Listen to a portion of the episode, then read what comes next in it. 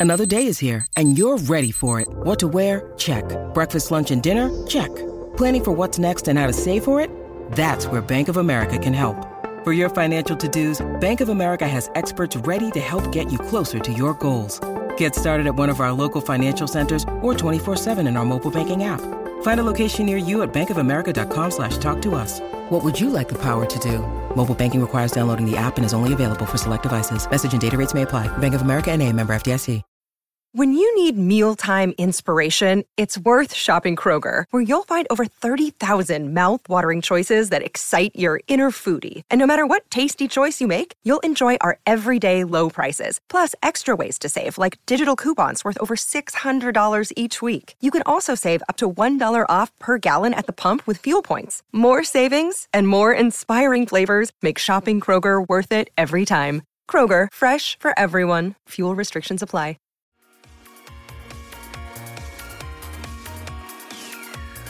Hi, this is Tony Cottee, and you're listening to the We Are West Ham podcast.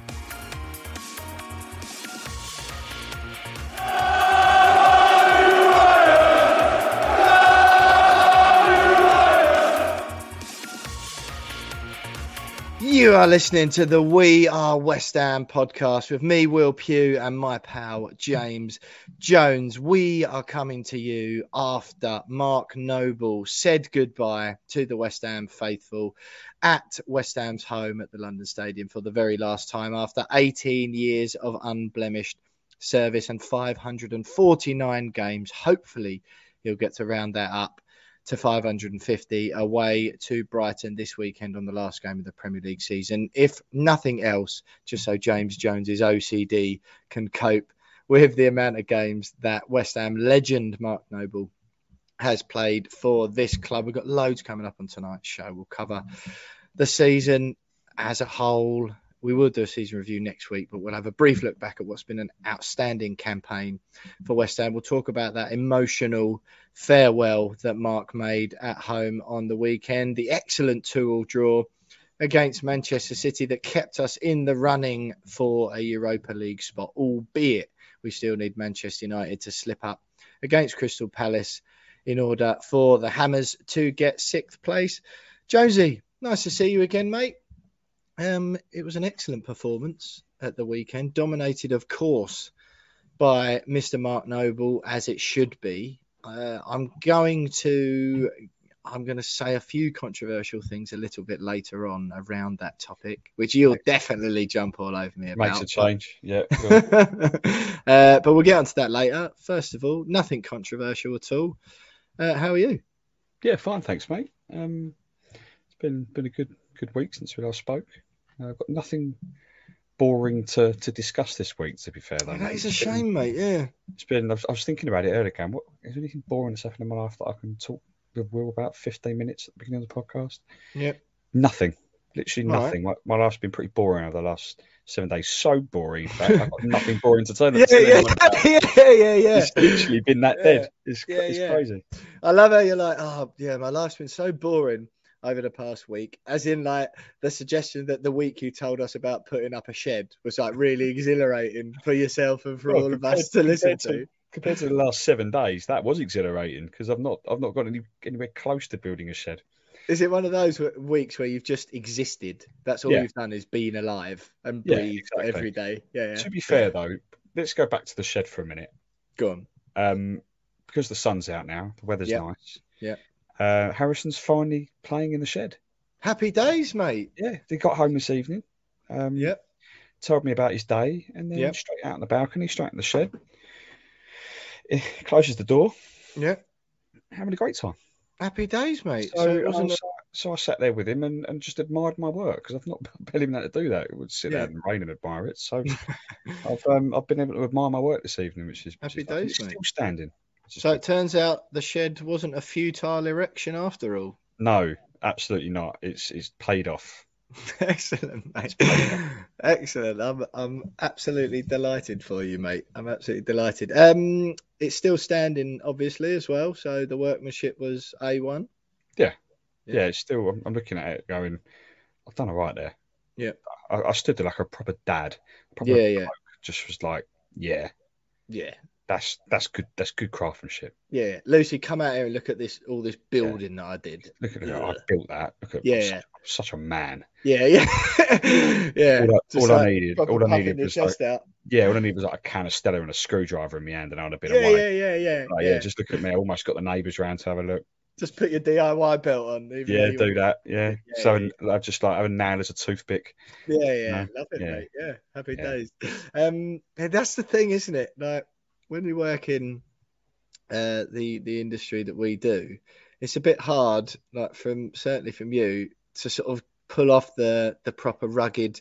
Manly thing. It's not like you know you can come home and you've been a carpenter all day and you've like built a roof out of wood and your bare hands. It's like, what did Yeah. you do today? Oh, I did a couple of podcasts and some YouTube. I created content. so right, okay. Yeah. Well, that's not that's not like sort of overwhelmingly uh, rugged, is it? But you're you're alpha in your own ways, mate, aren't you? You're I'd like alpha. You're macho with your brain. I'd like to think so. It's a good way of putting it, actually. I'd like Hmm, to think thanks. that I'm, I have a I have a macho, macho intellect of some sort. Hmm. Um, yeah, I can, I Put a lot ma- of thought into this, mate. Trust me. yeah, I can be I can be macho in other ways, yeah, yeah. Uh, but I can also be macho and building sheds. Quite exactly, clearly, mate. The, the, the, the full package. I love it, mate. Yeah. Um, well, as you're scrabbling around for a boring story, it's not quite shed email level, I'll be honest. Um, but I'll give you one of mine today because my day has been. It's a day off. I've done three loads of washing and made my bed, uh, as well as, but I mean, which is pretty sort of mundane, boring stuff. Um, nothing of note happened in any of those endeavours. However- colours. No, no. No, straight up whites and whites, colours of colours. They've all Yep. come out perfectly nicely. Um, just a, a mixed wash, 40 degrees, a thousand spins, uh, about an hour and 45 each, and they're all just hanging up around me as we speak. Um, one interesting thing though, a while on the way on the flight back from Seville, actually, um, my watch broke and the strap came away from the face as I was stepping off the plane back onto English soil. Oh. Um, fortunately, it flew off my wrist, but fortunately, I saw it happen, saved it, um, sent it off to Germany, where the uh, the manufacturer of the watch is, um, in order to maintain its warranty and all that sort of stuff. Uh, paid about 26 quid, I think, to have send it insured post about a month or so ago, and then three weeks later, it turned up on my doorstep um, with a thing saying German customs have refused your package. Oh, So that was irritating. So it came back broken. I'd paid whatever 26 quid for the postage. And then, so I thought, oh, you know what? Stuff the warranty. It doesn't matter, really. Uh, took it down Timpson's this afternoon and paid a quid to have it repaired. No repaired. yeah. Yeah. So, I mean, I feel like that's not actually that boring. that's It um. is actually. It's pretty dull, isn't it? Did I give you a reason why they refused it? It seems like a really odd thing to refuse as a watch. Like it's, Nah, it's a broken watch, guys. Yeah. All It was- I mean, I, I don't know whether I filled the form out. Just this is this package is not um doesn't I don't know line up with German custom or regulations or something like that. I think that's bang out of order. Well, If you I ask me. just, especially as I've just come back from spending significant amount of cash on their economy in uh, the for the Frankfurt semi-final. Yeah. I mean, I didn't write down a customs form to be fair. Just rub salt in the wound. He's going West Ham fan. Yeah, yeah. Yeah, yeah, yeah. Another bad day. exactly, mate. Exactly. Yeah. Well, look, Jonesy. Um, now we've got all the the hard hitting stuff out the way. Mark Noble's farewell on the weekend, and I, be honest, I was absolutely devastated because in uh, as I've sort of mentioned quite a few times, part of my work, I work a lot of weekends. So to maintain my professional life and my West Ham supporting life, I have to do quite a lot of juggling uh, shift swaps and negotiations with colleagues and stuff, blah blah blah. Uh, and in my haste, um, I've called in. I called in all of my favours throughout the course of West Ham's European campaign to ensure I attended all of the away games or as many as I could. All the home games as well. Um, and in doing so, just completely lost sight of the fact that the last game of the season was more than the last game of the season. It was going to be Noble's farewell. And by the time I noticed and got round to asking my mate for a swap, he'd already booked himself a little trip down to Cornwall. And he is a Millwall fan, That was nothing mm. to do with it. I don't think he's normally very accommodating, and he did help me out with. Uh, uh, if it wasn't for him, I wouldn't have been able to go to Frankfurt. Uh, so yeah, he booked a trip down to Cornwall. So I was genuinely, mate, I was devastated and had to sit in the office and work Sunday whilst seeing all the content and images and texts and pictures and all that sort of stuff over social media, online, and from friends and family who are at the game. Uh, yeah, and I, I really, even now, you know, I'm delighted with the things I've experienced this season. I'm really gutted about it, so I'm going to have to live it all vicariously through you this evening. Uh, you can bring it to life for me. Um, and I'll just sit here and, and be glad that uh, my pal went and experienced it on behalf of the podcast. Well, it was. Uh, I'm not going to play it down or anything, mate. It was a wonderful send off for the great man. It, it really was fitting for for not just a player that spent 18 years playing for his boy club, but uh, one of us. He's, he's a fan. He's a bit of a cliche, but he is one of us. He said it at the awards that we went to. He said he's he's pretty much lived the dream of every West Ham fan in the world. Hmm. And um, he's right. And we gave him a, a fantastic send off. It was emotional.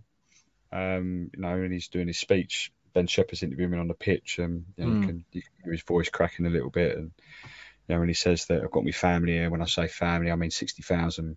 Yeah, that set me off. Bless me. You know, I was like, oh god, oh, I can't go, Mopes. Yeah, yeah. Um, so yeah, um, it was wonderful, and obviously the the performance and the result certainly helped the occasion be what it was. I think, and it was mm. a, a, very fitting send off for um, a player that's just been a wonderful servant, a wonderful captain, um, and a wonderful player. Um, and someone that I really, really hope West Ham do all they can to keep him in some capacity because um, I think just off the pitch, professionally, he, he, can be very, very vital to to the team, the squad, whether it's the youth team or the first team or whatever moving forward. But hmm. the atmosphere was great. The fans turned up and like, proper gave him a real good send off. And yeah, um, yeah, I don't even know what else to say, mate. It was just it's one of those where you, I hate to say it, mate. Um, it's, it's one of those where you kind of had to be there. Yeah, yeah. Really kind of feel the the the emotion and the atmosphere and um, and, and what I will say is fair play to City fans because they there's a little five minute thing where he came out before kick off on his own before the players come out. They were applauding him. 16th minute, the whole ground stood up and applauded. City fans got involved in that. And mm. there was a small pocket of, of City fans that stayed behind and watched the ceremony afterwards and, and, and clapped. Yeah, yeah. Um, got behind. I mean, we said before that West Ham and City have got a bit of a relationship, mm. two sets of fans, but it was particularly nice to see the away fans. Obviously, they got a long, a long journey back on a Sunday afternoon back up to Manchester, but they, a few of them did hang about and um, show their respect and their appreciation for one of the last one club men in football. One of the finest English midfielders of our generation, you mean? Yeah, it will always be one of the biggest uh, injustice in English football history that you never got an England cap. Mate, we'll get onto that. We'll get onto that. Let, we'll, uh, we'll let everyone know what's coming up on the show tonight. We'll do a little Mark Noble segment, I think. Um, we'll look back at that that City game, but uh, yeah, within that we'll do we'll do a little segment to to Mark and just all the sort of memories or whatever. And I've got a couple of perla little stats for you as well. So uh, we'll get into that in a little while. Just a reminder that you can follow us on uh, social media. That's the podcast and me and James on Twitter. We're at we are underscore West Ham. James is at by James Jones, and I'm at William Pugh underscore. Instagram where We Are West Ham Pod. Facebook, just search the We Are West Ham podcast. Do the same on YouTube, and you'll find our channel with all of the videos that Jonesy puts up each and every week. And if you're feeling a bit retro, you can email us at We Are West Ham Pod at gmail.com. The links to all of the ways you can follow us and contact We Are West Ham included in the description to this podcast below. And don't forget, you can buy us a beer, Jonesy and I, and support the podcast at buymeacoffee.com slash we are West Ham. Donations start from as little as a fiver. The money goes straight to me and Jonesy. We only ever spend it on equipment for the show things to make this better, guest fees, etc., etc., or over a bar when Jonesy and I are together. So that's buymeacoffee.com slash we are West Ham. If you want to do that, what's coming up on the show tonight? We'll look back to that fantastic draw, two all against Manchester City, 2 0 up, of course. Spectacular performance by Jarrod Bowen, emotional send off to Mark Noble, the penalty miss, all of that stuff to get a point to keep our Europa League dream still alive. We'll look back uh, to that, obviously, we'll make our Betway charity bets. As I mentioned, we will go into the Mark Noble stuff in a little bit more detail. Make the final Betway charity bet of the season. We did have another winner this week. Those of you watching closely on social media will know who it was, so we'll talk about that. Make our final selections of the season, which is exciting indeed. We'll have a Brighton opposition view. Um, and then that'll basically be it for our last proper format podcast of the season. As we mentioned last week, me and Jonesy will do an end of season review as we always do, and then we're going to give ourselves a well deserved break. We think it's well deserved. You may not, but regardless of that, we are going to be having a break. Um, so, yeah, all of that's to come. And then, obviously, as always, we'll have some final thoughts from Jonesy and I. So, first of all, West Ham United 2, Manchester City 2, tears all round as we said goodbye to Mark Noble. Let's look back at that properly next.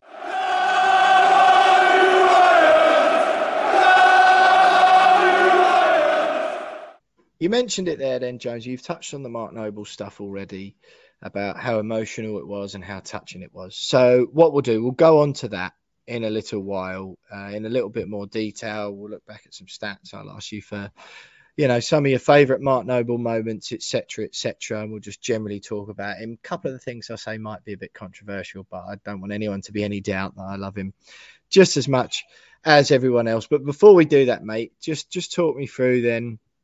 Uh, the the the game. I, I did watch it quite intently. I was fortunate enough that, that I just got to sit and take it all in.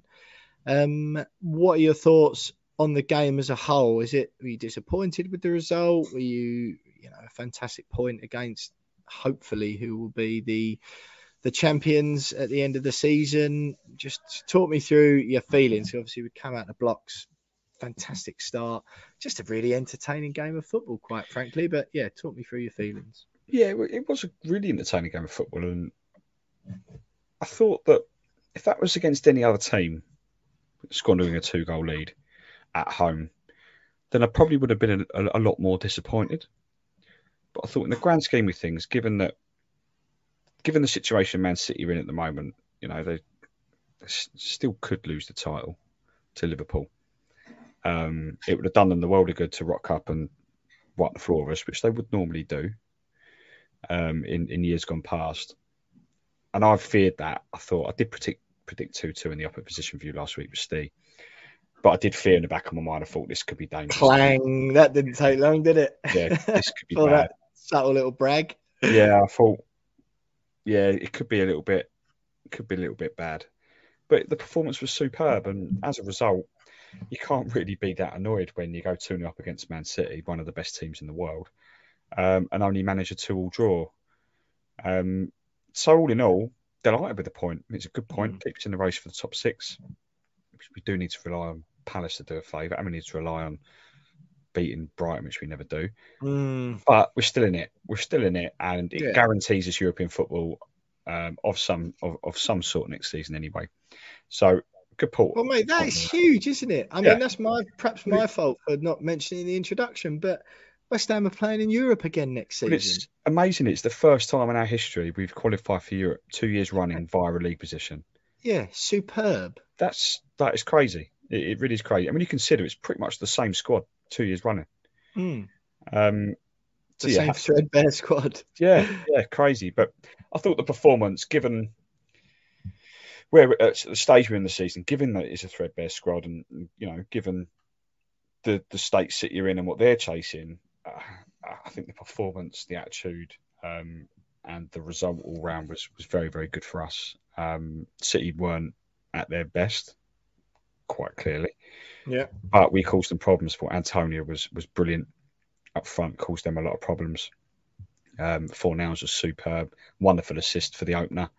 Yeah. Uh, Bowen was his just usual clinical clinical yeah. nuisance running in behind. Um, and it was it was just a very, very good performance from everyone. I thought it was very Mm. very encouraging going into the last weekend with with still loads to play for.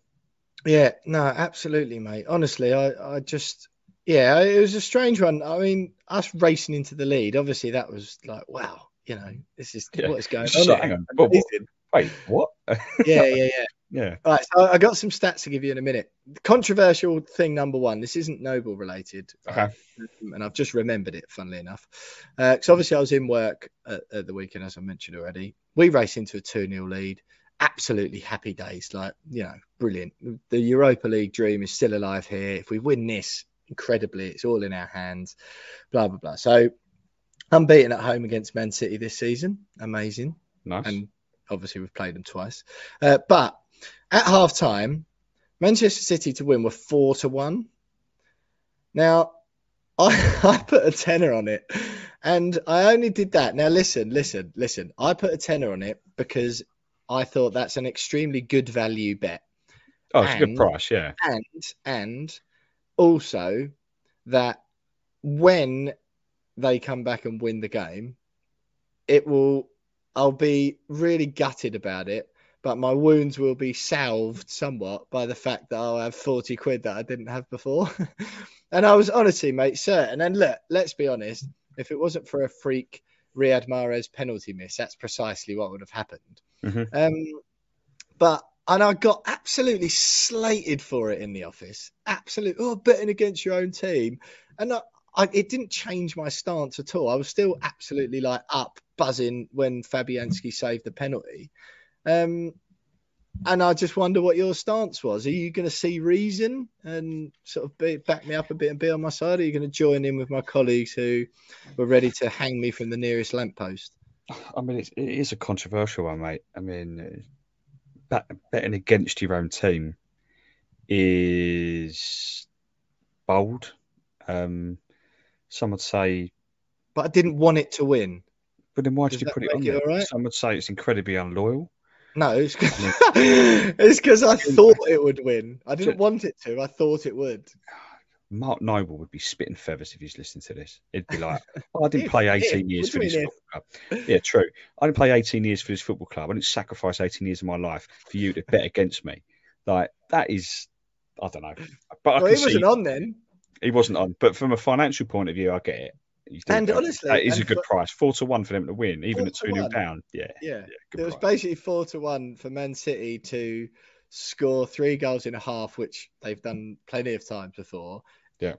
While they're chasing the Premier League title, I was like, you know, I, I Craig Dawson at the back against their defenders as well. I mean, obviously we saw it with the penalty he gave away, and yeah, you know, I, I didn't feel like stupid for doing it afterwards because I thought, well, yeah, Riyad Mahrez, that was his first penalty miss in nine or ten, I think. yeah, Um, something like that. Yeah. so, you know, it wasn't like a completely freaky bet. Anyway, uh, that was just one intriguing one. I, yeah, I honestly thought it was a really good result. Um, uh, it was a, it was a strange, strange position to to be in because I've got such an affinity. Sort of, I always have really since I was a kid, even before they were this global behemoth that they are now. I've always had an affinity for City and their their fans. Like before it became like the trendy thing. I always look at it and say no one who supports Man City who's my age had any choice in the fact that they got bought out by oil billionaires, right? Just like we wouldn't if it happened to West Ham. So, you know, when people like begrudge it, I just think I that those are the people I think of when City do well. There's people, you know, they were selling out Maine Road or whatever, 25, 30,000 people, like home to Gillingham in the equivalent of League One or Two or whatever it was Mm. however many years ago, like within our lifetimes. And those same people who love City, who were there for those games, will still be in the Etihad now. All right, there might be more fair weather fans or tourists or whatever, whatever stick people want to beat them with. But Manchester City have got a big hardcore of supporters. Most of like they're the most supported team in Manchester, aren't they? Do you know what I mean? Like the Yeah. most of Proper- people who live in Manchester. team, yeah. yeah, exactly. Yes, exactly. Yeah. Um, so you know, if it's them or Liverpool, I want Man City to win every time for that exact reason. It's just the because I always think that when my view on clubs is mostly based around what I think of their fan base, really, because that's what fo- football's for the fans, isn't it? That is, Mhm. without fans, football's nothing. Um, so yeah, it was a bit of a strange one. Like, oh, if we beat these here, obviously it's amazing for West Ham, but oh, it'd be a shame if we deny if we deny them like hand Liverpool the title Yeah. um, ahead of them. So if ever there was a game where I sort of there was a smidgen of me that didn't mind it being a draw rather than a West Ham win, it was that one. But I was just left with that little bit of disappointment at the end because the idea of, and I know we never beat Brighton, we've established that already, but the idea that going into that last game of the season, it would have been in our hands to secure Europa League again if we'd have won. I was once we were 2 0 up, I was hooked then. I was like, yeah, we're going to do this. We're going to do this. And we're going to beat Brighton for the first time ever. Europa League again. Here we come. Oh my God. Happy days. Um, but yeah, it wasn't quite to be. I completely agree with everything you said about City. For a start, I know a lot of City fans, a lot of them who were there um, when they were rubbish, uh, to put it to put it mildly. Um, Hmm. yeah, exactly. talking to talking to Steve on the on the pod last week, I asked him about Erling Haaland, uh, best probably you know the, one of the best strikers in the world right now. City have got him for the snip at sixty million quid, and I said, "How do you feel?" And he was just like, "I genuinely can't believe we've got a player of his caliber." Mm. And that's not just him going, "How did we?" You know, I can't believe West Ham, uh, Man City has signed him. That's Mm. coming from how on earth have, have Manchester City come to this point now where we're in a position to be able to sign Erling Haaland?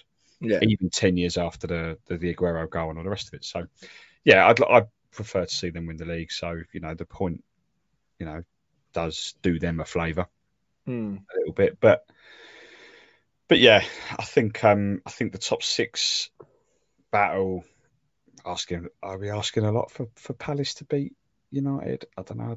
At Selhurst Park, so That, that, yeah. can, can be a bit of a naughty place to go. Uh, with their 15 ultras in the corner.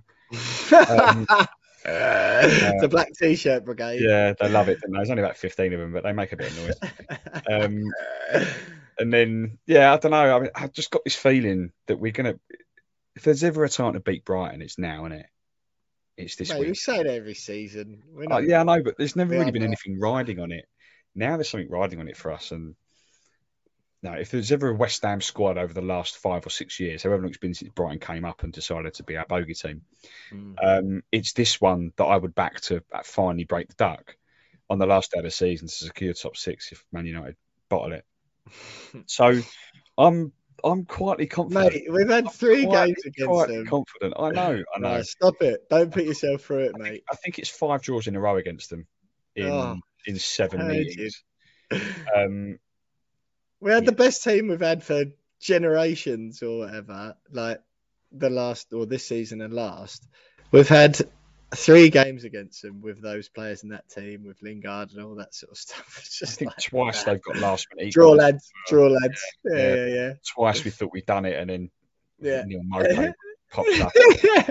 Fucking flares on the London Stadium pitch. like, yeah, I like, know. what on going on here? Like, we're never going to beat this time. But I've, I'm keeping the faith. David Moyes and those and, and those players have uh, have constantly delivered this season, True. even when we've least expected it. Yeah. So let's have a little bit of faith. What, what do we say on Leon? Was yeah, it let's let's head more heart, mate. exactly? And I'm I'm taking that motto into Sunday afternoon because Yeah. you know last game of the season. I don't want the season to end, but if it's going to end, then let's let, let's end on a high top six finish again. Yeah, yeah, yeah. Fine. Well, look, just uh, quickly then uh, about the bits and pieces on Man City game. The goals, Jarrod Bowen's goals, both of them again, and he's getting really good at that. Just clinical, Yeah. clinical, clinical finishing.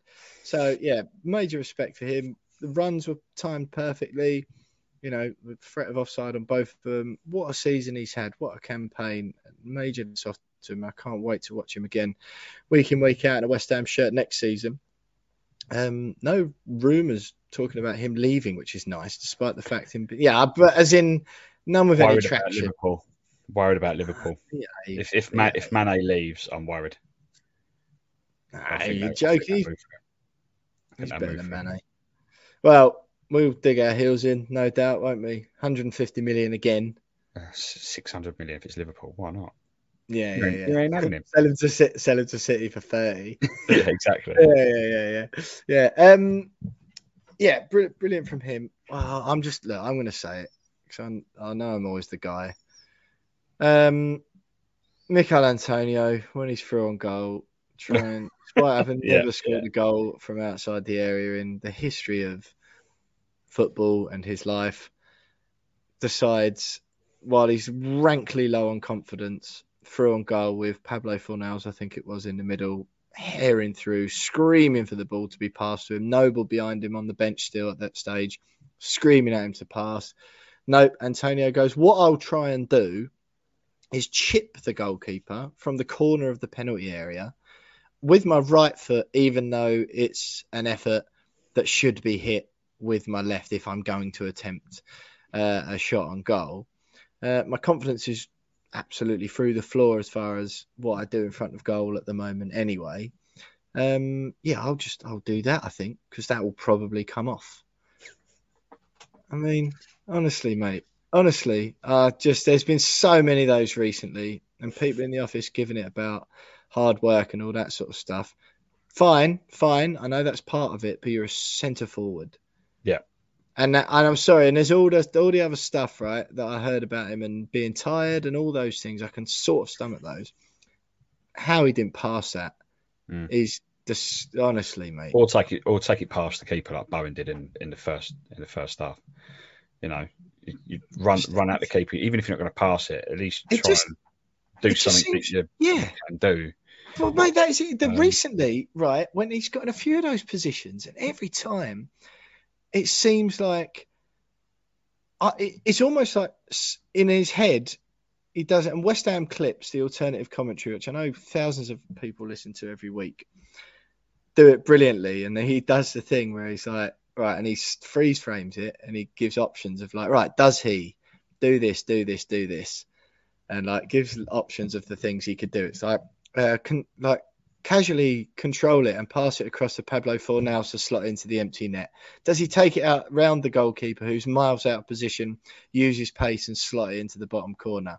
Or does he attempt a ridiculous spoon chip, even though he's never scored from outside the area in his life? Oh, right. Yeah, of course it was flipping C.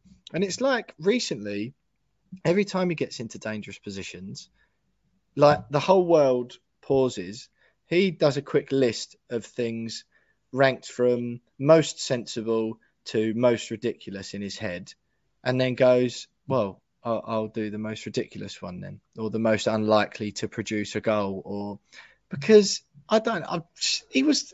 I know he's always been a bit erratic, and we always used to joke and say oh, he doesn't know. He doesn't know what he's going to do, which makes him unpredictable because neither do the defenders. That bit's fine, but honestly, he was never this uh, technically inept, was he? No, I don't think he's ever been like that. And it, it, it's got to the point now where he's either thinking it through too much, and by Yeah. then it's too late, Yeah. or he's not thinking it through at all, and he's making silly decisions. Definitely the first one. Um, Confidence just on the floor, isn't it? It's it, that is down to confidence, and I think a lot of it was down. I think that what we saw against City on Sunday was the fact he's low on confidence and he's desperate for a goal. I know he scored against Norwich, but he's desperate for a goal. Hmm. um, at home. He wants to get a bit of form back. That's why he's gone for goal there because he wants to get on the score sheet. He wants That's to build. not good enough, mate. That's not I good mean, I'm enough. not You're playing a good enough. team. You're playing I'm a not saying team. it's good enough, but I reckon that's gone through his head. He's like he's seen the keeper come off his line. He's seen the opportunity in the, in the moment and gone, "Here's my moment," instead of just taking another half a second to to have a little look around him and see Fornals running through, or Hmm. as I said before, try and take it around the keeper. Yeah. Um, from from where I was sitting, but what I find, sorry, go on. it didn't look as bad. We didn't. Oh, right. It, it, it happened on the other side, so like, Yeah, of course. we Yeah. didn't really see how much room Fornals was in. We didn't really see. You know, we just saw him try and chip the keeper, and he missed him. We're like, oh, that was unlucky. It's only when I saw the replay after the game, and I was just like, I can't believe it. What's he done? Yeah, yeah, yeah. Um, Tragic. But yeah, I don't know. Yeah. No, I just, yeah. I mean, uh, I've, mate, uh, you know what? We'll talk about another. I haven't got the energy to talk about the need for West Ham to go out and buy a striker. I haven't he- got the energy. In in his defence, down the first half, um, a superb assist for the second goal brought the ball down well, held it up well, and then and then saw Bowen running in behind for, Yeah. for a good assist. So um, I thought uh, all overall, apart from that missed opportunity, I thought overall it was a good performance from him. I thought we caused City a lot of problems. Hmm. Um, so yeah, okay, he, he made a really silly decision in that moment, but for for 93 minutes of the game, I thought I thought it was very good. Yeah, all right, fair enough. Well, not fair enough, really. I'm still quite annoyed about it, but I just find it baffling. Like exactly what you said there. He saw, oh yeah, that would be a good idea to shoot from here, um, and then it's like, yeah, that would be a good idea to shoot from here first time. But the amount of times this season he's got into positions, or more so recently, where the only option is to shoot first time, and he turns into Yeah. someone and loses the ball. It's just like what? Like what? Oh, honestly, nah. Anyway, anyway, let's move on from that. Uh, City's goal, uh, first one, deflection, fluke. Uh, got away with it, balanced itself out, I suppose. Well, it did take a deflection, didn't it? Took deflection. Um, I still think it's going to go in though. I think he hit it hard enough for it to beat Fabianski um, Hmm. or cause him a lot of problems. So a deflection, but um, yeah, I don't think it would have mattered. Hmm. All right, fine. Um, penalty, yes or no? That happened right in front of us, and we were adamant that no, it wasn't a penalty. Um, yeah, And then, so obviously, when he goes to look at the screen, you're like, well, he's got to look at the screen now. So, that's a penalty. yeah. Then. so even if it's not a penalty, it's a penalty. Yeah. Um, I've seen the replays. Still, I'm in an hour. I think it's soft. I think it's soft. I think he's gone down very, very easily, and he's he's almost used used Dawson and his defensive technique against him by kind of falling over um, and used the contact. well. Also known as good centre forward play, but yeah. yeah, uh, he's Yeah. just he's used the contact to his advantage, um, even though the contact was just Dawson trying to block block him from getting a cross in. Um, and But he's lunging in. Why are you lunging in? He's there? lunging in, but I still I, I, I think it's soft. I think it's soft. Yeah. I could, you can tell why in real time, and that's, that's the thing that annoys me about this is that in real time, Hmm. that type of supposed foul is seen as not a penalty because there's very very minimal contact. So I to don't then- know, mate. So to then look, the, so to then look at the look at the, the um the monitor on the side of the pitch and go, actually that is a penalty, even though it's minimal contact. I think it's just a little bit harsh. I just think the ref know so- they've got it there now, haven't they? So they let it- play go on. Yeah, then- maybe, but if, if it's shown that yeah he's he's, he's clipped his ankle um, when he's about to shoot or something like that, or he's taking him out, um, or there's a little bit arm and on whether he's got the ball or not. Did he did he make contact before the player, or before the ball? Then fine. But that was the ball was running out. He wanted to get the cross in. He's yeah okay. He's lunging a little bit, but he's not. It's not fouled him. If that's outside the area, that's not a foul. Hmm, I don't know. I So that's that's my there. stance. But Fair yeah, enough. he- he's You're wrong, but he's fair missed it. Oh, nice. Yeah. yeah. Um. One thing while we're on that note, then Jonesy, I think one man I thought it the other day I saw a picture of him after the game, who's had a near flawless season, is Lucas Fabianski, and all right, it's been overshadowed by some outstanding performances from Bowen and Rice and Dawson and you know Cresswell. Uh, Fornals been excellent. Um, uh, you know Zouma when he came in, but honestly, what a man! Even Areola for the Europa League games was was phenomenal. It's the strongest goalkeeper department we've had for years. And Mhm. Fabianski, after a little wobble last season, was it? There was a couple of question marks, a few performances, and you were like, "Oh, is this the beginning of the end?" He has been absolutely phenomenal this season. I think. Yeah, yeah. I think I think this is his. This is, is probably his last season as our as our league goalkeeper. I think. If we get, No. if we get Areola, they'll swap. Uh, if we keep Areola full time, um, Wow. I think they'll swap round. Um, the last you say that, and he has had a superb season. I mean, you for once, it's nice to go into a game knowing that we haven't got to worry about who's in who's in between the sticks. Hmm. But the last two games, he did it against City, he did it against Norwich, where he's ball's coming in the air and he's fumbled it. Um, Against Norwich, missed that corner that led to Sam Byram getting a, a rare goal, uh, which was thankfully ruled out for a handball, and he did it against City as well. So that's crept into his game a little bit, Yeah. but he's saved what four of the six penalties he's, he's faced this Mm. season. Yeah. He's pulled off some absolute worldy saves. Um, you saw that on the highlight reel at the, the awards last week when they were going up for save of the season. A lot of them were his. Yeah. Um, so yeah, I mean, you're saving penalties against what you saved against City, Arsenal, Chelsea, Leeds, I think, and Mm. three of those, you know, three of those four four teams have got very very good penalty takers. He saved a penalty from all of them. So superb season. You're right, he has gone under the radar a little bit, but I think this may have been his last league season for us. I think he'll be the cup keeper next year. Wow. I mean, to be quite honest, that would just be sad. I, I don't think that's particularly a poor footballing decision because I think Areola has been really impressive when he's come in this year. Um, He's remind me the situation with Areola uh, on loan still. He's on loan. Uh, I've read a, apparently we do have an option to buy. Um, and I've read I read a report the other day that PSG have offered to subsidise his 150 grand a week wages, Is that what he's getting? Flipping For- hell. but they've offered to subsidise it so they can get him off the books at PSG, Right. um, and we can sign him full time, but they're going to pay his wages still for I don't Or know like- for A percentage of them. or whatever. percentage. Yeah, so If he's um, going to be number one, you wouldn't begrudge paying him 70 grand a week, would you? No, And then exactly, having yeah. pay the other half or whatever. exactly, and I think I mean, I- 37 as well. Yeah, exactly. So I I think it'd be silly as well to pass up an opportunity to bring Areola in full time and go for another goalkeeper in the market. He's been Why? here a year. Why would you go for another one? No, so I'm Keep saying it'd, be, it'd be silly to do that. Like, you need another Oh, right. goalkeeper. Yeah. So you may as well pay whatever PSG want for him, Hmm. which is going to be peanuts anyway. They want him off the books. If they just want him off, yeah, yeah. Yeah, it's going to be what 10, 15 million quid probably.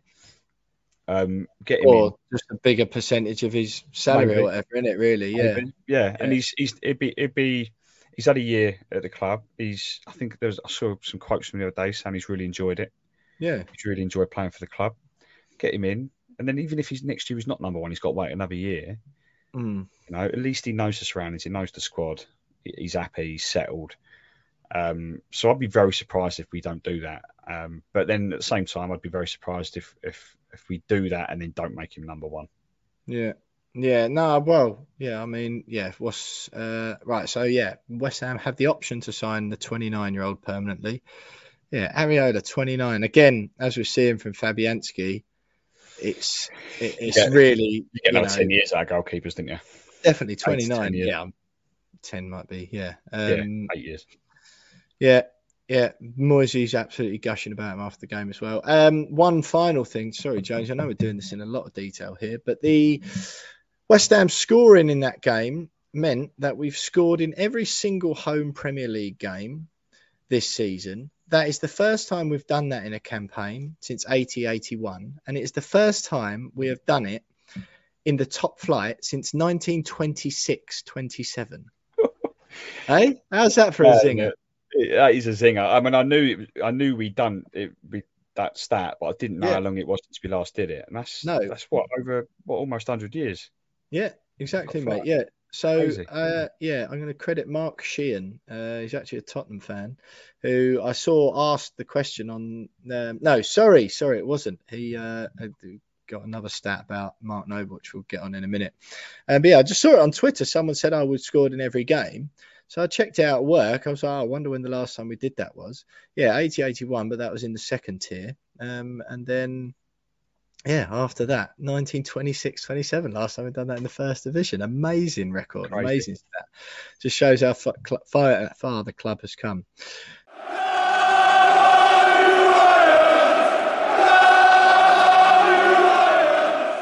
Uh, Jonesy, you mentioned or you've been through all the Mark Noble stuff, how emotional it was already.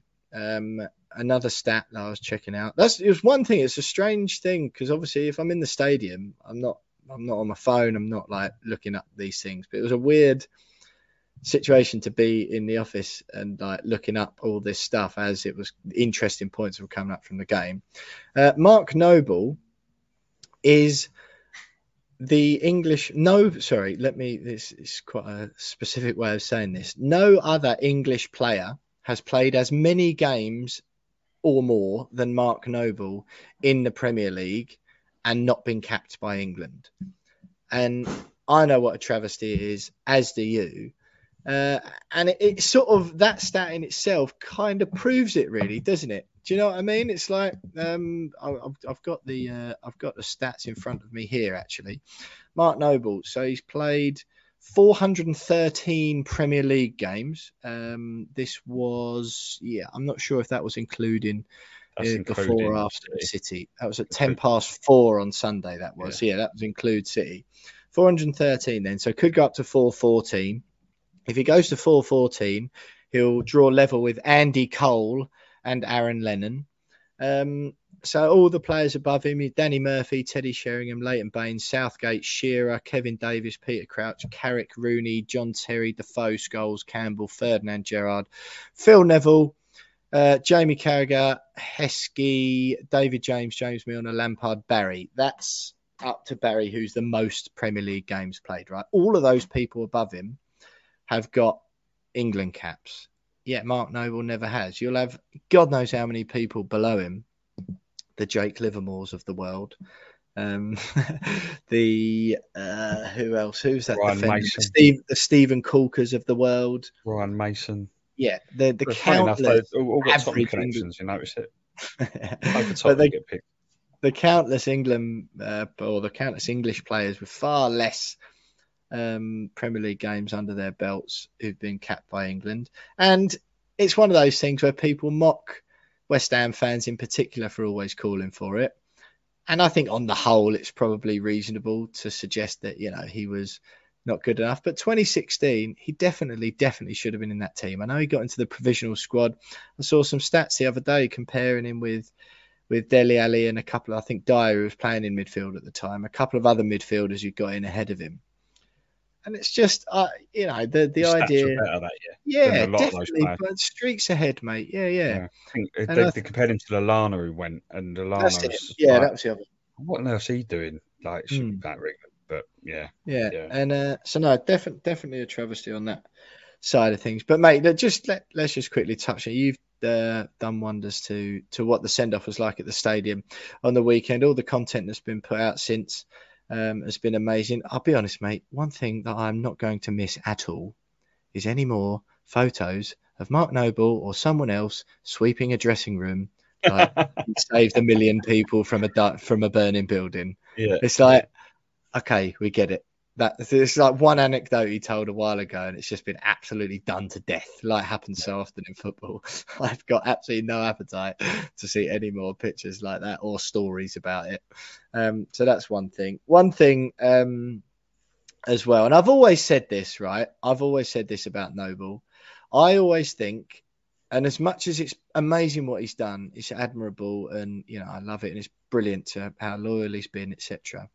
I always think Mark Noble has been about as good as West Ham and vice versa for almost the whole time he's been there. There are periods where the level the, the level of the club were the, or the club were worse than his playing abilities were. For example, when we're in the championship, the most recent time, he's probably a bit too good to have been playing in the championship then. And I think there's times as well where the club's level have been a smidge better than what Mark Noble has been the last two seasons being the most predominant one 2015 16 he was an integral part of of that side there but you know there was a few dave kidd wrote in his column in the sun on the weekend um, or earlier this week did a brilliant job um, and said you know if he'd have been as good as declan rice if he'd been better let's not kid ourselves that he would have spent 18 years at West Ham. If he'd been streets like miles better than what he is, or considerably better than what he is,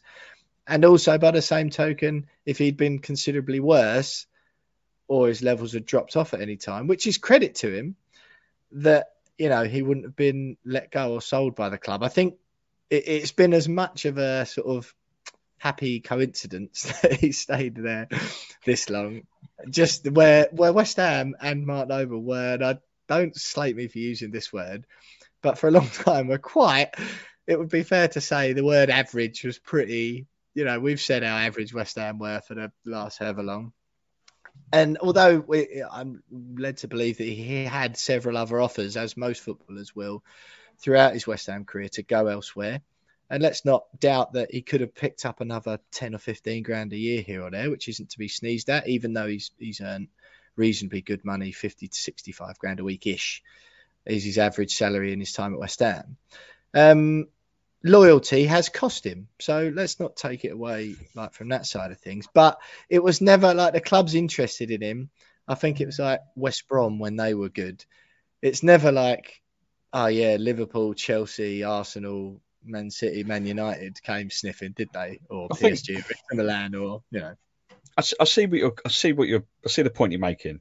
I'm just Um, trying to in- inject a little smidge of realism into. I, no, and I, just I, an I interesting point. I don't wholly disagree with with the point you're making, mate. Um, but you feel angry about it. no, it's just I think a lot of people overlook the fact that yeah, okay, he'd had interest over the last 18 years from other clubs, Hmm. um, but they overlook the fact that if that interest come at a time when a manager was interested in selling him, then he probably would have been sold, regardless if he wanted to Hmm. stay or not. A lot of people overlook the fact that since he made his debut under Pardew, Mm. eight eight or nine different managers have come and gone in that Yeah, time yeah. at West Ham, and not a single one has decided to sell him or decided you ain't good enough for me, mate. You're going. Because they won't West, get much money for him, or West Brom are interested. You're going. I'm not. I'm not taking no for an answer. You're off, mate. Like, Mark, they've they've offered they've offered two point two million quid. yeah, but regardless of that, like every single manager's come into the football club and seen the value that he can offer, mate. Some Yeah, more often than not on the pitch, but they can they can see the value offers in the dressing room. Yep. Um, I don't think many. I've seen a lot of fans comment like these are fans of other clubs, and I don't even think they're fans. I mean, the perfect audience for the Super League type of fans. Yeah. Um, that go, well, I don't know why you're all like gushing over him. He ain't won a trophy or anything. He's done nothing in his career. It's Yeah. like, yeah, but the people that can't see beyond what football's yeah. about. Oh yeah, but what's what's you know you ain't won a trophy, but the, the actual importance to him, uh, to the managers that have that he's played under, but also to West Ham and the squads that he's played in, goes beyond his own talent and what he can Yeah. offer on the pitch. I think, and I think that's one of the most impressive things and one of the most overlooked things actually for for Martin Noble in his career is that Definitely. Um, it's so rare to have a player like him, someone that grew up around the corner, loves the football club, literally lives and breathes the football club, is a great leader, Mm. can captain aside, um, cares, um, looks after the squad, looks after new players. Um, is essentially um, not just a captain, but also an assistant manager almost to to, to a certain extent. Um, managers, every single manager that, that he's played under has recognised that fact and has utilised that to the best of their ability, to the best of his ability. So I think, yeah, he may have had interest going back to the original point. But I think it's brilliant knowing the fact that not a single one of those managers saw had any interest in in selling him because it wouldn't have benefited them. And it certainly it probably wouldn't have benefited Mark Noble. No, and you know what, mate? And first of all, well played. Consider me well and truly put back in my box. I'd just like to say that. Thanks. I'm, I'm actually glad I sort of brought that up because what to draw that out of you because that was brilliant. You're so right, and he's mentioned before, hasn't he, that he's been asked, you know, and that's the, he says that's the thing he's most proud of about West Ham is the fact that eight or nine managers have come and gone, and that he's survived all them and he's played under almost every single one of them. Uh, so you're right, definitely 100%, and that is overlooked. You're correct, and it's abundantly clear how he loves the club almost and the new players thing is massive that's an anecdote i've heard a few times before of how brilliant he is with new players and how every single one of them uh, he goes make sure they're okay not just at the club and at training but off the pitch as well and he's always there for a phone call if anyone ever needs anything and Masuaku, left, Yeah. Masuaku alluded to it on his in his tweet, thanking him, Coufal saying did. Coufal did the f- first first man to welcome me to the football club was you. You know, they're so underrated yeah yeah um, for, for Yeah. a captain and, and a member of the squad. So yeah, Yeah, you're so right, mate. Yeah, you're so right. And again, it's of course it's about more than just the fact that um yeah, he was a reasonable uh midfielder, which he is what he was, wasn't he? Really? No, I don't think any, any no one no West in the 2016, he was one of the best midfielders in England, definitely. Yeah, but no West Ham fan in the world is gonna is gonna even attempt to argue that he was a world class midfielder in his day. Um, or you know, yeah, that one year he was he was statistically the best midfielder in England. Yeah. Um, but no, one of. Yeah, I don't think his numbers were quite beating Gerrard. no, no, no. But he was he, he was certainly up there and should Better have gone, Lallana. should Yeah, have yeah. been in England squad. But Yeah. no one's going to argue that he was this world class central midfielder that you know should have should have got 100 caps for England and should have been pushing Gerrard and Lampard out of the squad. Absolutely no way. Um, but he was a he, he was just a good, uh, a- an average to good Premier League midfielder. Yeah. Um, who was consistent and Hmm. had a lot more value to offer a, a football club than just his footballing ability. Yeah, definitely. And if we are just looking at footballing ability, it still is an impressive feat Oh yeah, to to make as many Premier League appearances as he had. To to even stay over that period of time, to stay at average Premier League midfielder level in central midfield as well. It's still an impressive feat to have done that just from a purely footballing stance. Yeah. You would argue that really, even Moyesy sort of alluded to it, you would argue if if he wanted to and if he had the desire and he wasn't so West Ham orientated or whatever, he could easily go. He could get a, a gig at Bournemouth coming up, couldn't he? Or Mm. Fulham. Or you're telling me that, and whoever comes up in the playoffs wouldn't kill to have someone with the amount of Premier League experience as Mark Noble in the team. Like, yeah, absolutely, mate. So yeah, look, um, I'm glad you. Uh, I'm glad you came back with that. 'cause You well and truly put back in my box. One more then before we sign off, Jonesy. Favorite Mark Noble moment, or just any sort of final comments that you want to make on the topic? I've got. It's difficult because I can't remember. It's very difficult to remember West Ham without him. So much has Mm. happened over 18 years. Um, I think one of my favourites is when he, he carried Ander Herrera off the pitch Hmm. in that FA Cup tie at, at Upton Park. Um, great moment. Um, footballing moment. I mean, every single penalty he scored uh, ever. Uh, the goal at Leicester was sublime. Um, his goal against Spurs, though, in that 4 3, is the one moment where I will always look back and go, yeah, that that, that announced him at West Ham, that goal. It's his The first volley, Premier League or like the volley. half volley, or whatever it was. Uh, Tevez, Tevez chested it down and he volleys Yeah, it in. Amazing. Um, obviously, we know what happened in that game, and obviously the scenes of Nobes crying on the pitch after. But that goal kind of announced him in the West Ham squad. Hmm. Uh, first Premier League goal, and that kind of just set the tone for him for the for the rest of the for, for his rest of his career, I think. Hmm. But so many moments, so many great moments. He's he, so many ups and downs. He's lived it like we all have, and um, it's going to be strange without him in that squad next year. Uh, and it's going to be strange seeing another player wearing the number 16. It's going to take some time to get used to, I think. They were not going to retire that, are they? I, I did, I, do you know what? I thought this. I thought, I wonder if they'll think of retiring. I thought, surely not. They can't retire 16. That'd be, That's a bit much, it'd isn't be a bit much, but it would be weird seeing. It'd take a little bit of getting used to seeing another player wear it because you know you, you think of number 16 at West Ham, you automatically think Noble. So, Hmm. But yeah, I It's, still um, think of it weirdly. As I could still think of like it feels like he played a lot longer in the 24 dog, yeah, but I don't think it was that many seasons, was it? But I remember too. in that one. Yeah. Yeah. I Yeah. don't know. It's just it's it's gutted, gutted that he's leaving, but obviously delighted that um, he gave us so many so many good years, so so many good years of service, and uh, obviously wish him best, wi- wish him all the best. Hope he enjoys a holiday with his family. Uh, Yeah. He keeps talking about how much he's looking forward to that, Yeah, yeah, yeah, yeah. um, and yeah, he deserves it. 100% deserves it, and looking forward to seeing what he does with the club when he does finally return, and because he will come back in some capacity. Hmm. Yeah. Um, see looking forward to see what he does. Yeah, absolutely, mate. Absolutely. And obviously, Soccer Aid, first of all, he's got that. Oh yeah, of course. Yeah, yeah.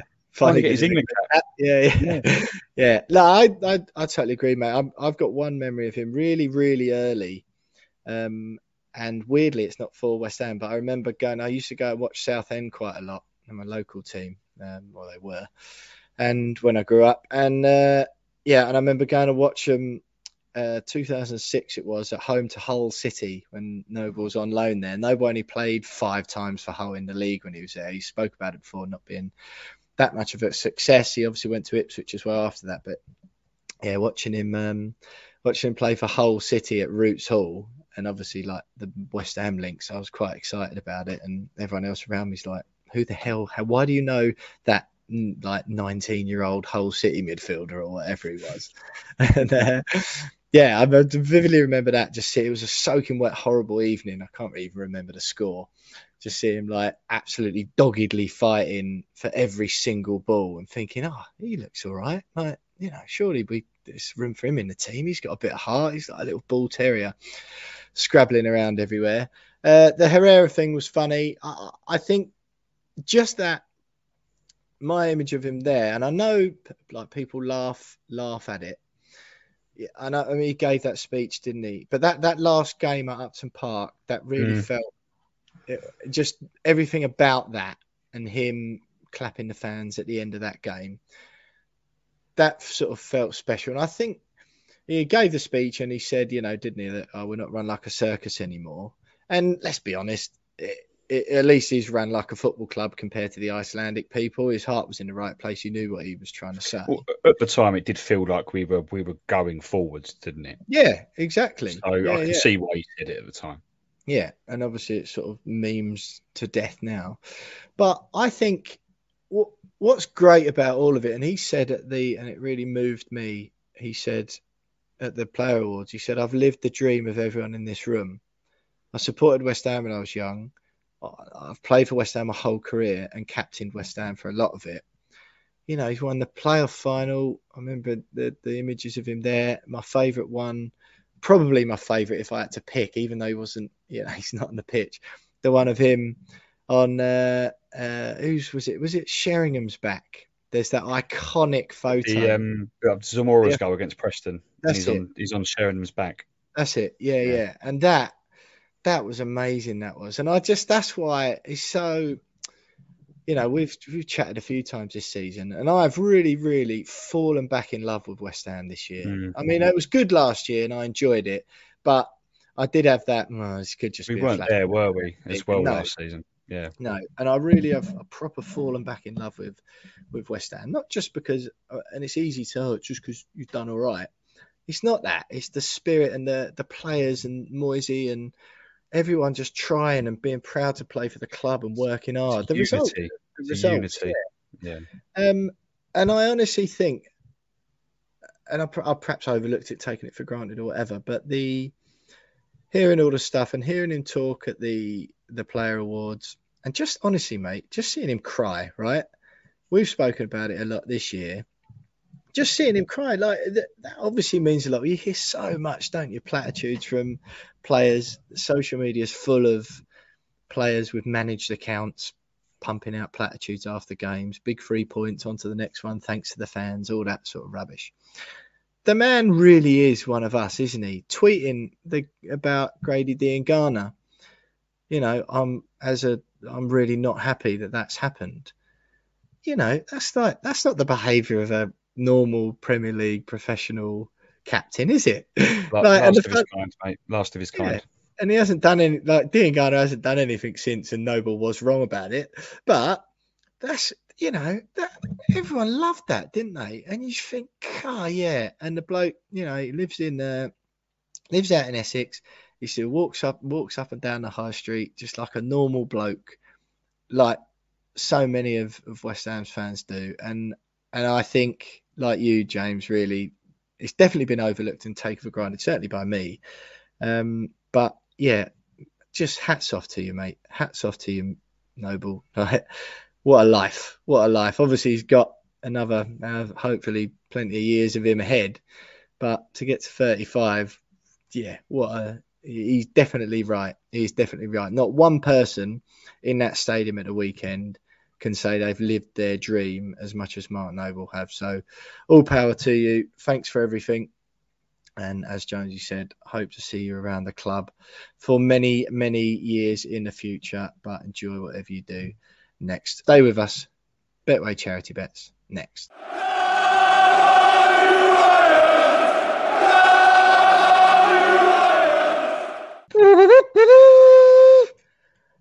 Like London buses, James Jones has not won a bet all season, and then it's two in two weeks for the main man himself, Jonesy. A little bit, a little bit prickly, didn't you, when I gave you a bit of grief about it the other week when you still hadn't won any? Didn't like it very much. Managed to keep it under your wraps just about, but I've known you long enough now to be able to tell that familiar little thing, little flicker that goes on in your face when I know I've taken a gone a step too far and I'm giving you a hard time.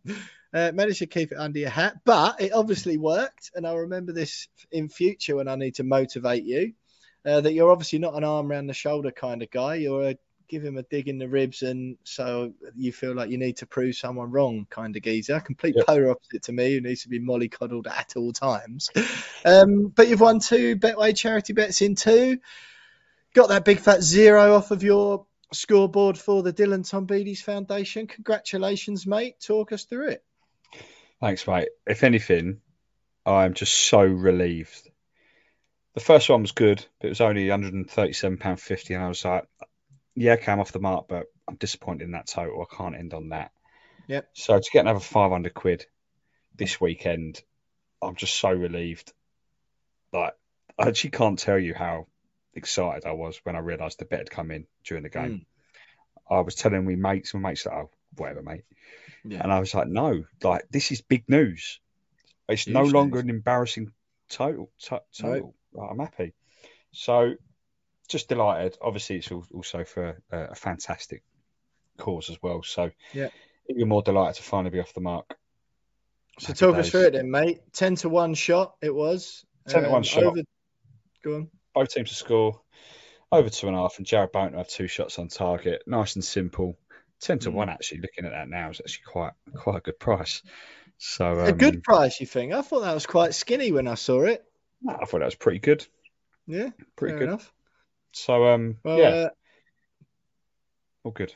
Congrats! So I believe that takes your total for the season to six hundred and thirty-seven pound fifty, which Betway will match.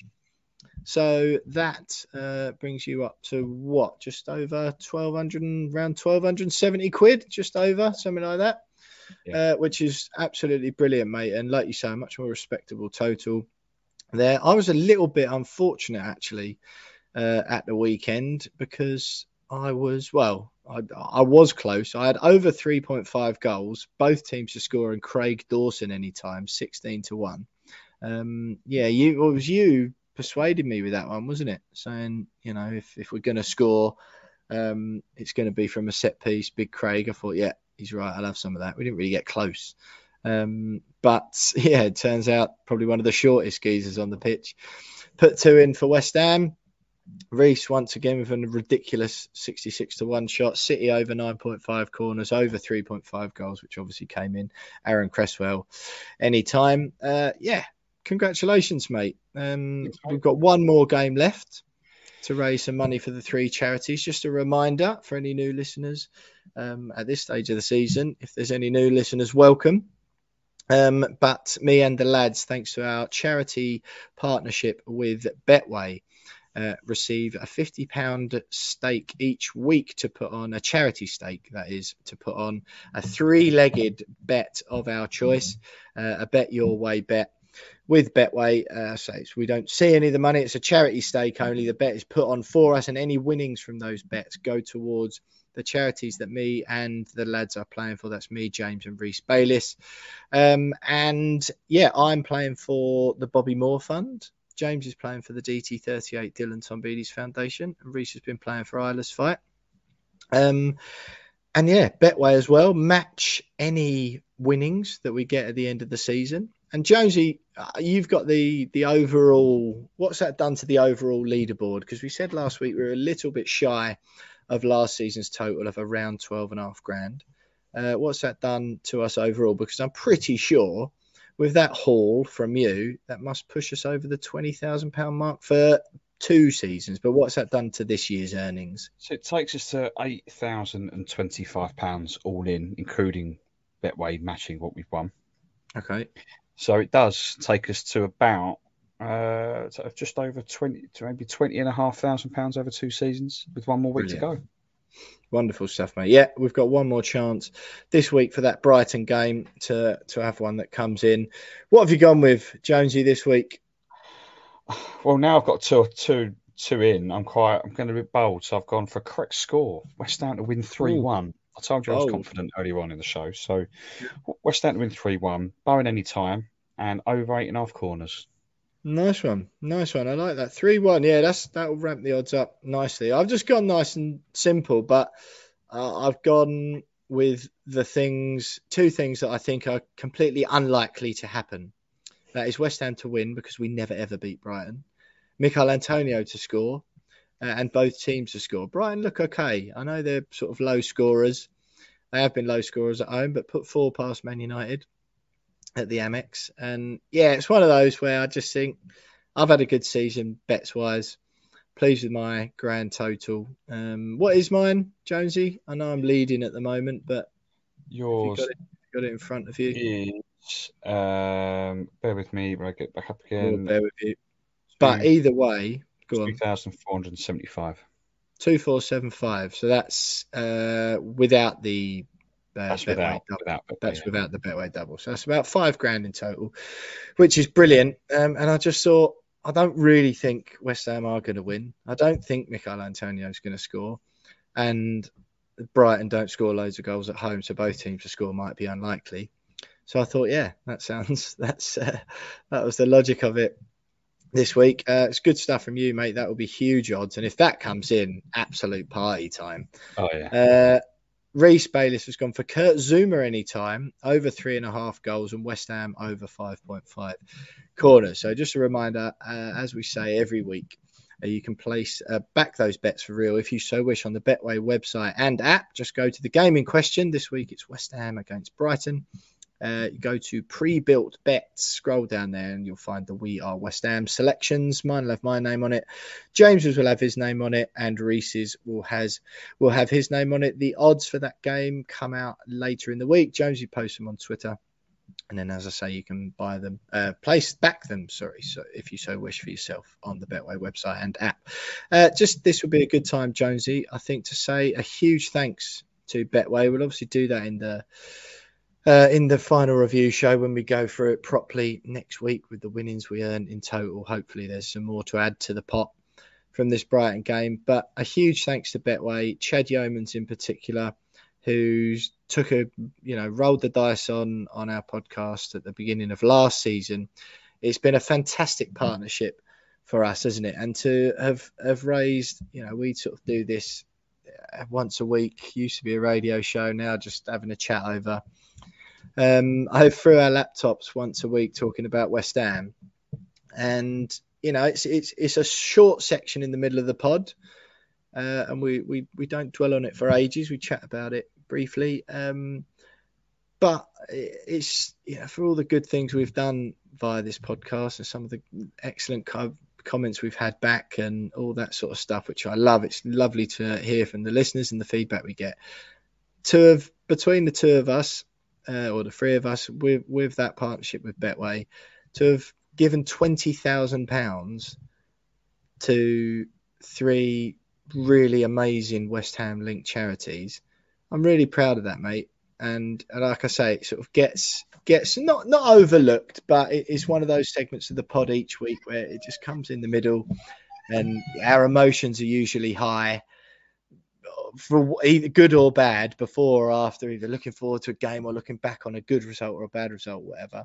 Um, but yeah, to, to sort of just do that quietly in the background, um, good guessing over the course of a season for me, you and and Reese, and to have to have hit that twenty grand mark over two seasons just from talking about West Ham, all thanks to Betway.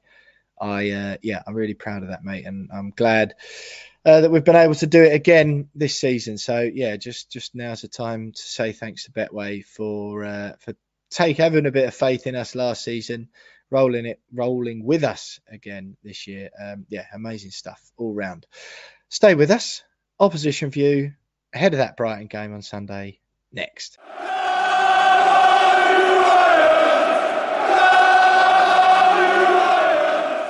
Hi everyone, Will here. Apologies, but I know I told you we had the Brighton opposition view in this section, but unfortunately we were let down by three different Brighton fans in the process of trying to get it sorted. All the more reason for you lot to want to beat the Seagulls at the weekend. However, I'm still working on it, but I wanted to get this podcast out now, so I'll do that. And if I do manage to nail an opposition view, I will release it as a separate podcast before the end of the week. Jones, you'll put it up on YouTube as well, so it'll be available for you. But sorry, it's not in this podcast. Up the hammers and stay with us because there's still more from me and Jonesy next.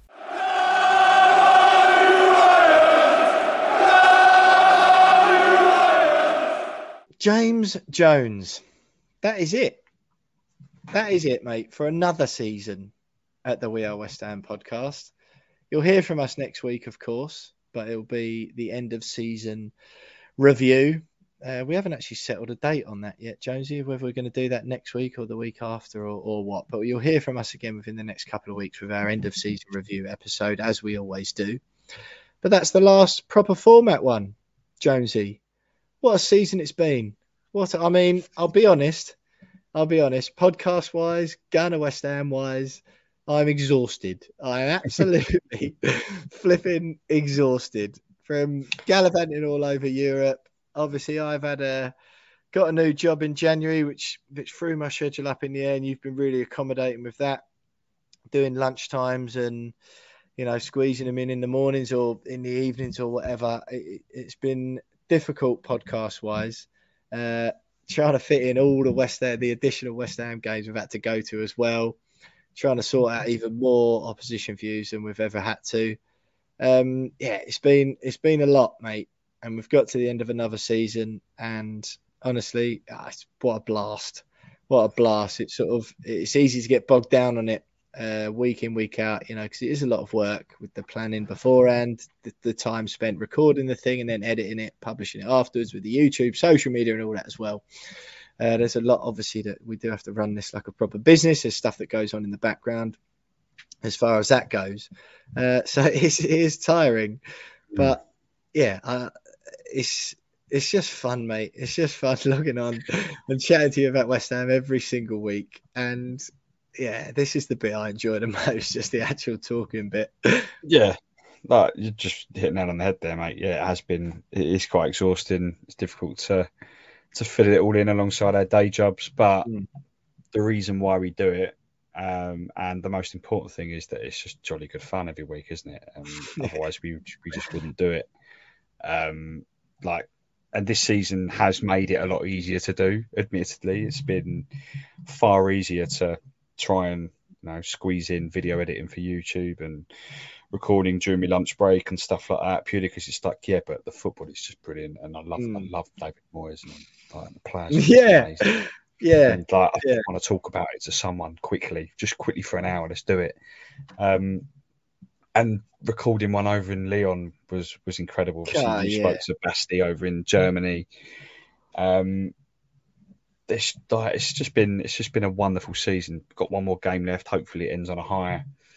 But from a podcast point of view, it's been just um, and to be and you mentioned it briefly that we've come from a live radio show to where we are now. Hmm. COVID threw it all up in the air, didn't it? A couple of years ago, and yeah. I really feel like we've created something pretty special between us, mate. Obviously, with the help of Tom last year and Reese, Reese yeah. a little bit at the beginning of the season, Betway have obviously been really great supporters of us. But I really feel like we've created something really, really fun and special. Um, people clearly enjoy it because the numbers yeah. are good. The downloads, download numbers are going up every week. The YouTube numbers are going up. Subscribers are going up. We get some really, really good messages on social media and in the reviews, and get the odd email and people donating pints and stuff. So yeah. people clearly enjoy it as much as we enjoy making it, and I think that's that. Nothing means more to me than that, to be honest. Yeah, um, de- definitely. So I, I think Go on. Sorry, mate. No, no, go on. I think what you said there about, um, you know, you, and you mentioned all the people who are involved. I think that that's the thing, isn't it? You know, all the opposition. you just got to sort of say thanks to those people as well. Really, all the opposition views we do is people giving up their time every week. You know, obviously Chigi, who comes on, has been doing it with us for for a long time. He's a good guy. Your mate Steve. We've had lots of return guests, um, opposition view wise. Uh, yeah, you know, Tom was amazing last season. It was a shame we had to we had to part ways or whatever, but it was great having him on the pod as well. Reese tried a bit, it just didn't quite um, work out. Just from a pers- couple of personal things, stopped Reese doing it, but he's been there every week doing the bets um, and sort of in, in the background that none of you have seen. Chad's been amazing. Uh, yeah, there's, it, there's obviously a lot of other people that make this podcast what it is, mate. Um, and you know what? You know what I like a lot is that in a in a world, and you mentioned it briefly there about all the feedback we get. The vast majority of it, mate, or no, in fact, almost all of it is positive stuff. Yeah. We don't, uh, you know, and, and and on a place where every day you, it will take you about three scrolls on Twitter to find someone abusing someone about something. Mhm. And considering we put this out to, and and look, our the the people, you guys listening at the moment are the absolute lion's share of our of our audience. We get way more um, listeners on the podcast than we do. Oh, a couple of our YouTube videos recently have done particularly well. The two Eintracht Frankfurt ones, the interviews we've done with Tony Cottee earlier in the season around the Pi Capital stuff. That was an enjoyable thing, bringing news to the actual like hard news. We got that interview ahead of anyone else in the mainstream media or you know anywhere else. Um, but you know, there's thousands of you that download this podcast and have done over the course of you know this season, last season since since we got going, and that that's sort of grown organically, which we love. But the the messages we get are just really positive and nice. Mhm. And you know, I listen to a few podcasts, not necessarily football ones really, but who talk about building a community or whatever. And let's be honest, we've said it before. We I think this season we've got slightly better with communicate with people on social media. I've certainly tried to make an effort. Lots of people message me uh, on my Instagram or or Twitter or whatever it is. But considering we put this out to and thousands of people listen to it every week, Globally, that is as well. yeah, exactly. But and both of us come out with some rubbish. All right, me predominantly, I'll give you that one. But something ridiculous each and every week.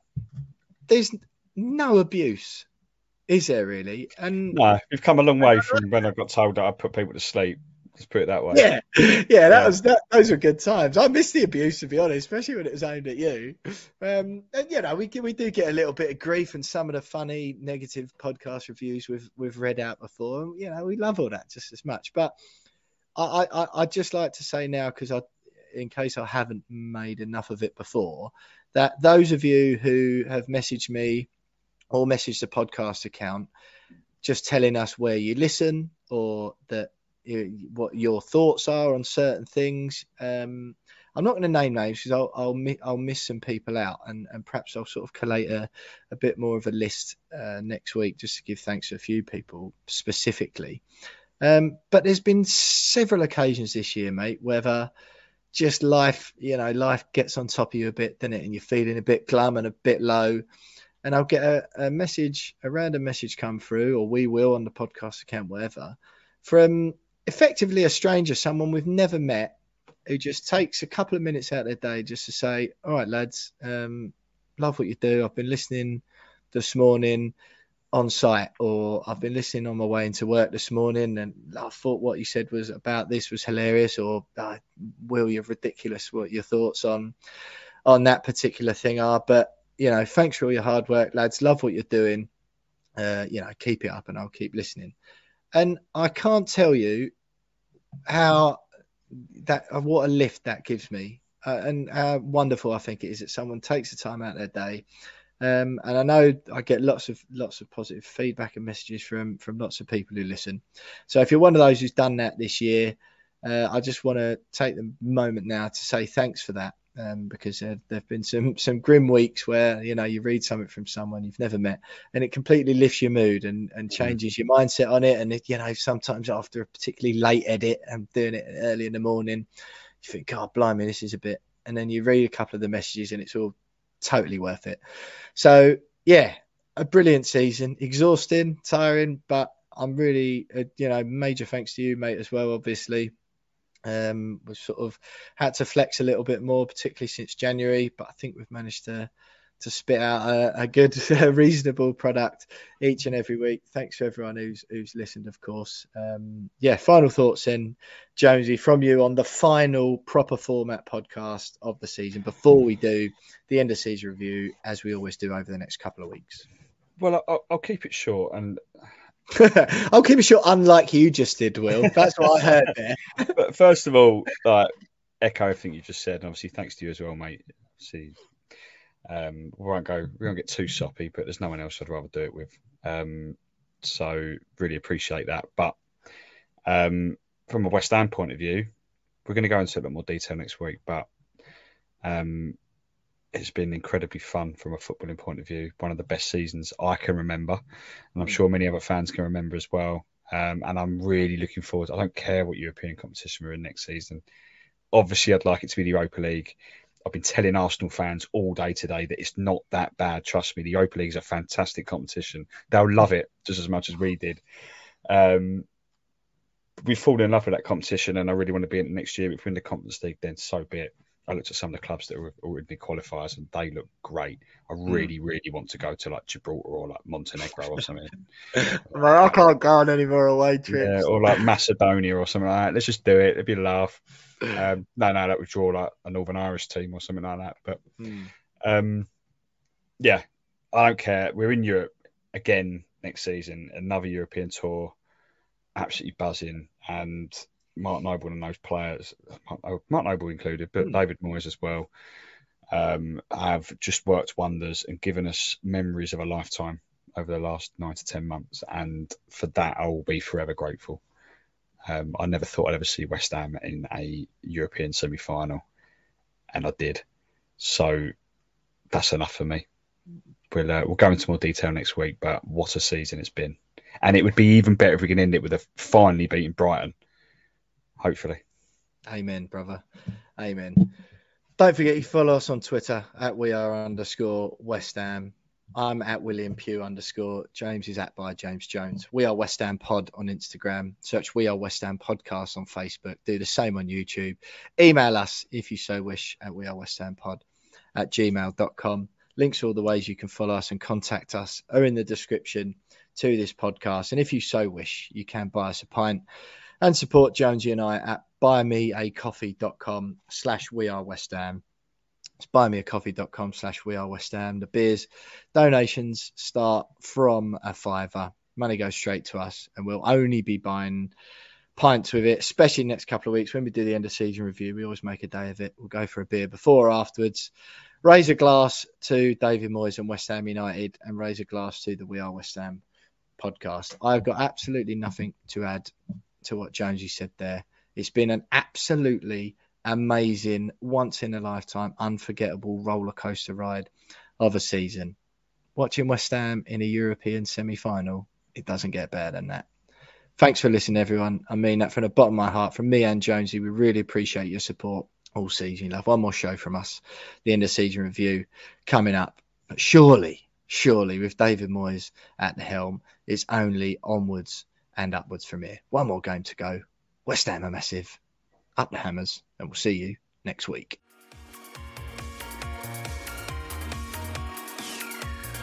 Hi, this is Tony Cottee, and you're listening to the We Are West Ham podcast.